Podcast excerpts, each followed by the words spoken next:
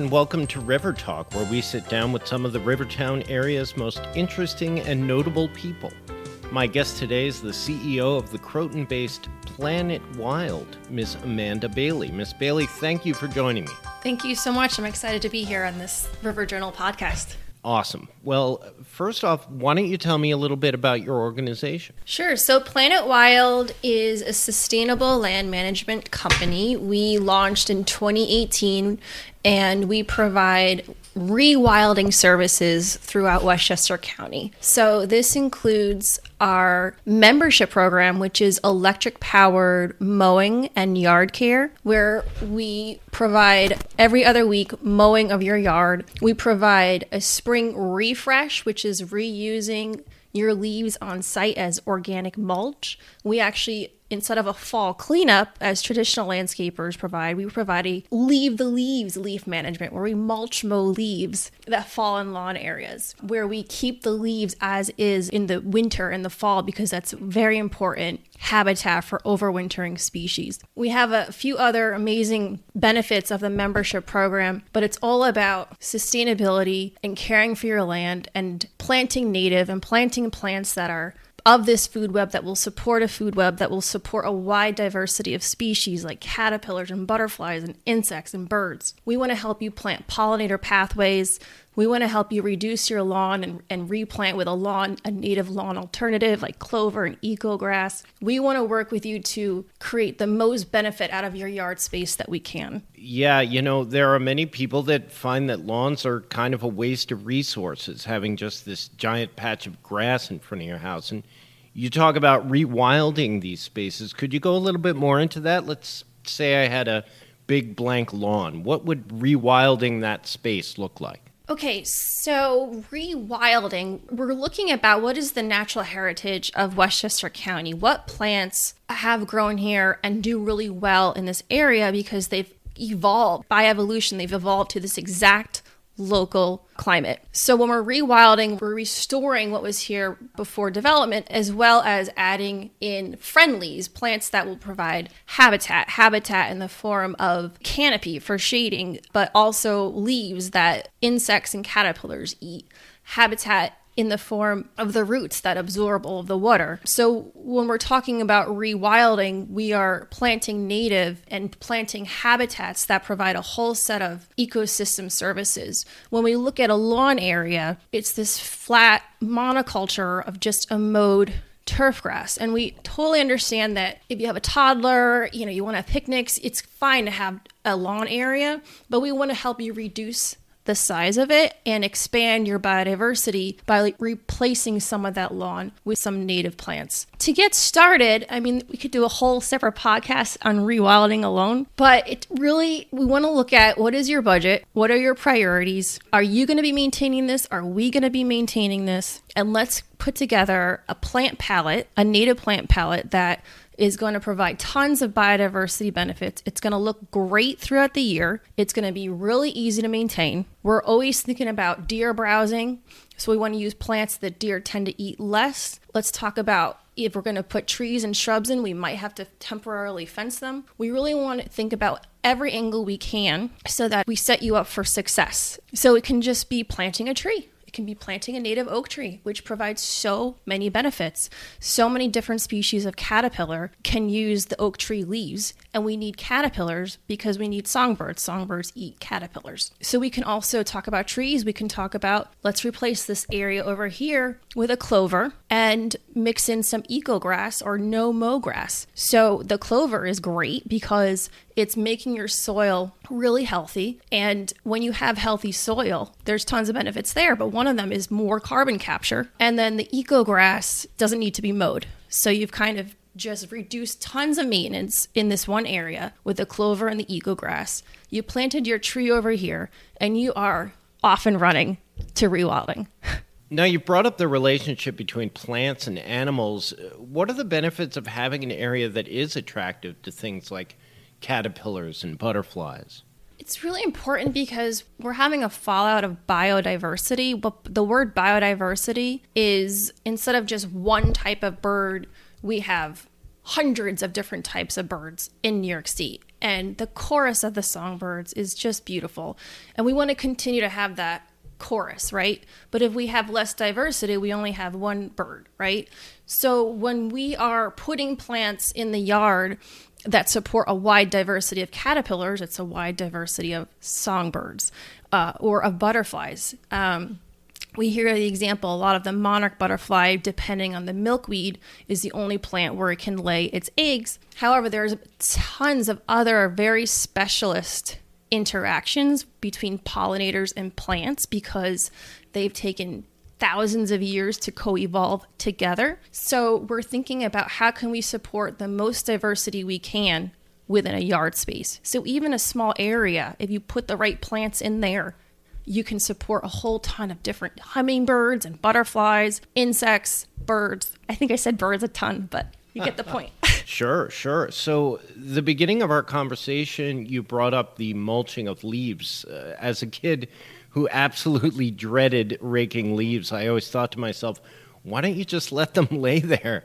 Uh, tell me a little bit more about that concept. Sure. So, what we're doing at Plant It Wild is when we're rewilding, we are using nature as our precedent. Like when you go for a hike in the woods, you're going to see leaves all over the forest floor, right? And that leaf litter, that composition of leaves is habitat for a whole tons of different species. So it's not just the plants that provide habitat, it's also even the forest floor.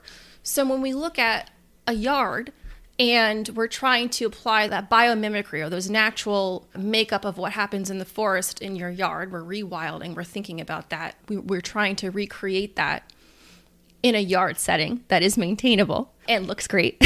what we do is to just the leaves that fall in the lawn grass, we just mow over them because then it breaks it up into tinier tinier bits. And those bits are organic matter that's kind of like compost which is really good for the soil. Compost adds more nutrients and it helps break up really compacted soil. And again it also helps open up more carbon storage. So leaves that fall in the lawn areas we actually will just take our uh, electric powered mowers and mow them over a couple of times until they're nice little bits and leave them there throughout the winter. We want that to just feed the lawn, just organically feed the lawn. We never use pesticides. We don't have any fancy treatments that we use. We like to use what you have on site to, you know, organically create a healthy lawn. Leaves that fall in planting beds, we leave them right where they are. And then in the spring, when it's warm enough, like next week it's going to be in the 60s, when it's warm enough, we can take the leaves and we can shred them and reuse them as mulch inside the planting beds. Actually, we might even wait until end of April, not even next week, because we want to be sure not to disturb any overwintering habitat. A lot of butterflies and insects need to hibernate in the leaf matter before they become awake in the spring again. Also, the leaves that fall on the planting beds can get really, really dense, and we want to be sure that we take them away, shred them, and put them back. So it kind of serves two purposes which is to reuse your leaves as organic mulch in your planting beds and to help them not get too thick with leaf matter. There's a lot of trees in Westchester County, and um, there's a lot of leaves that fall. And again, we're seeing them as a resource versus blowing them into bags to be carted off to a landfill. So you mentioned carbon. Uh, what was the term? So I probably use like lots of different terms. Okay. Storage, Sequestration is the fancy term. Yes, carbon storage. Uh, tell me a little more about that because it seems like an important topic. It's super important. We are in a climate crisis. So, when we're thinking about how to draw down carbon, how to take some of that carbon that's warming our climate, how to take some of it out to help reduce our carbon in the air, uh, we're thinking about where can it go? And the soil, our healthy soil, is one sink. Another term, storage sequestration sink, is to have the carbon be in the soil. Another place is in the, the woody biomass of trees. Trees are actually just amazing machines from nature. Not only do they create all this oxygen, they provide all this habitat and support tons and tons of different species, but they also sequester lots of carbon. And then, of course, we provide electric powered mowing because we don't want to create more carbon. We don't want to use fossil fuels. And when we're thinking about what can we do, I I'm just one person in the world. You can do so much with your yard to reduce your footprint. And even more so, you can plant more trees. So we'd love to work with you not only on the electric powered mowing and, and creating healthy soil, but to plant more trees, more of nature's machines that will sequester carbon.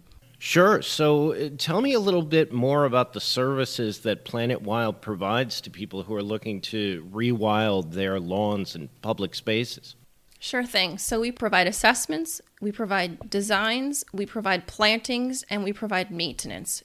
We are a one stop shop for landscaping, and we work with residents and commercial properties. Whoever you are, we want to work with you to rewild whatever land you have in Westchester. So, for example, it, an assessment, most of our services start with learning more about your site. What are the existing conditions, the sun and the shade, the moisture? And from this assessment, we also include an eco report, which we're looking at based on our analysis of your site and the trees that you have, how much carbon capture do you have going on right now? What is the approximate biodiversity that you have going on right now at your site? And we provide our findings of the broad picture of your yard and the natural context of your yard within Westchester County. There's a lot of unique subregions, even in this county alone, that we provide in this eco report but then we also say, now let's get to work. So here are some rewilding recommendations specific to your yard. You can do it yourself or you can hire us to do it for you. So we start with the assessment. We then we can provide plantings, rewilding plantings. We like to work with your budget. We can do a native meadow in the front yard. We can do a pollinator pathway. We can do tree grove, a native edible garden. We we love working and coming up with really uh, imaginative, fun, beautiful, functional, low maintenance native plant gardens. And then we also provide the sustainable maintenance membership. This is a really exciting thing that we launched this year at Plant It Wild. We've been providing electric powered maintenance for some time now, but we've now coupled it into a membership program because we see the value of collective yards together how valuable those yards can be as members to really help grow this rewilding movement. So the membership I mentioned a little bit earlier, but it includes that electric powered mowing. It even includes discounts on native plantings. It includes the spring and the fall refresh and sustainable cleanups. And it includes member only events because we really wanted to looking at our yards collectively and seeing how a community of sustainable maintenance members can be so important to launch this rewilding movement. So we wanted to package it in a way that wasn't just mowing your yard, but was working with you over time to, to plant native and rewild your yard. Now, I've heard you bring up the term pollinator pathways. I've read all about the decline of bees and how that lack of pollination will affect so many things. How do pollinator pathways factor into what Plant It Wild does? Pollinator pathways is this very exciting newish movement where each town in Westchester County, Fairfield County, a lot of different towns have created their own pollinator pathway. And you can Google pollinator pathway Westchester, or even better is Healthy Yards is a wonderful resource to point you in the right direction to find your own pollinator pathway group. But how it translates to Plant It Wild is if someone needs help you know, designing or planting their own pathway, we can provide that service. What it is is, you know, pollinators fly. They fly, and a lot of them don't fly that far. I mean, yes, the monarchs are flying all the way from northern Canada to, to Mexico and back again, but a lot of pollinators are searching for pollen and nectar within a mile of where their home is. So if we have pockets of pollinator plants throughout our communities, we can be sure that they're going to have a, a, a, food source. You know, when a lot of the suburbs, it's lawn and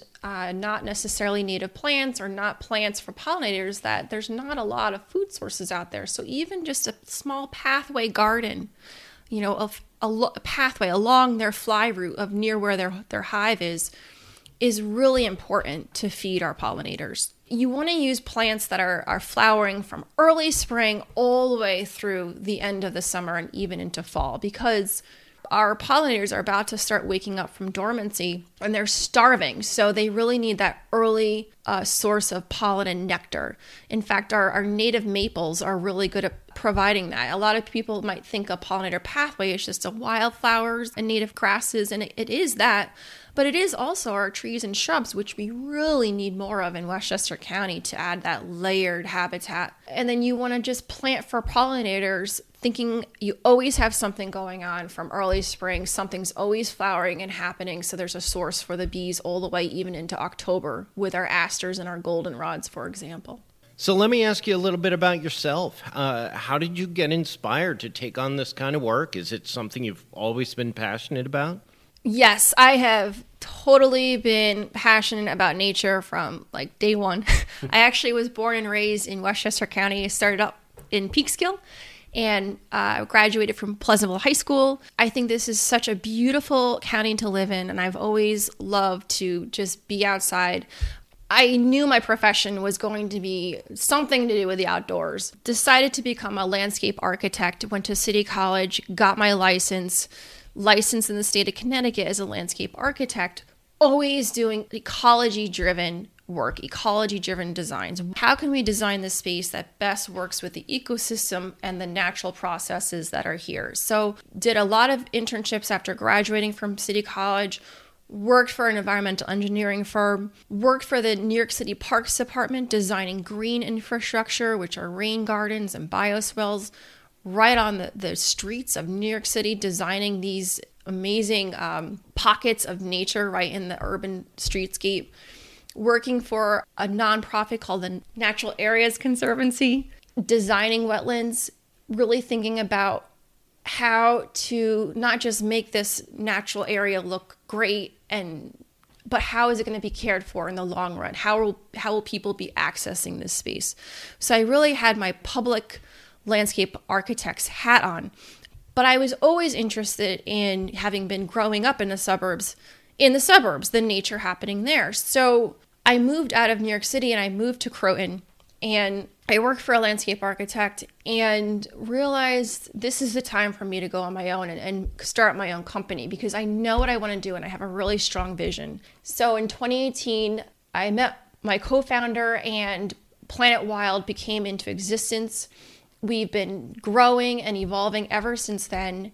We have a very strong vision of more nature now. And we work every day to meet our goals of actually in 2021 our goals are 15,000 native plants in the ground and 8500 pounds of carbon dioxide diverted from the atmosphere. So we're very focused on what we're doing and on our mission as a sustainability company in Westchester. And I love it. And so this is exactly where I wanted to be. And I'm very thankful for that. That's great. It's such a wonderful thing to be able to do something you love for a living. Uh, so, finally, what is it about this area that inspires you? What are some of the things you love the most about living here? Sure thing. I love the diversity of this county. I love going to Larchmont or New Rochelle, the coastal towns, and having that coastal beach feeling or walking to playland along the boardwalk. And then you can go to the river towns along the hudson river and get wrapped up into that history of the hudson river and the beauty of the palisades. And then you go north to pound ridge and bedford and it's just so densely forested. And i don't know if this is true but i heard there could be old growth forests in Mianus river gorge. So we have just some the, actually the Bedford, the old Bedford oak is over 500 years old. That old, beautiful, stately white oak in Bedford. It just shows that we have such beautiful, diverse environment right here in Westchester, and it's kind of interesting because it relates to how this land was formed 20,000 years ago with the retreat of the Wisconsin Glacier. It caused, when it retreated, such a hilly, unique geologic makeup that created all of these unique patches of environment and, and what you know plant communities that has resulted in what we see now in Westchester when we drive the Bronx River Parkway or the Hutchinson River Parkway down county you see such diversity of nature in this one county that I have fallen in love with it. Well great. Well Miss Bailey, thank you so much for sitting down and chatting with me today. Thank you. It was such a pleasure.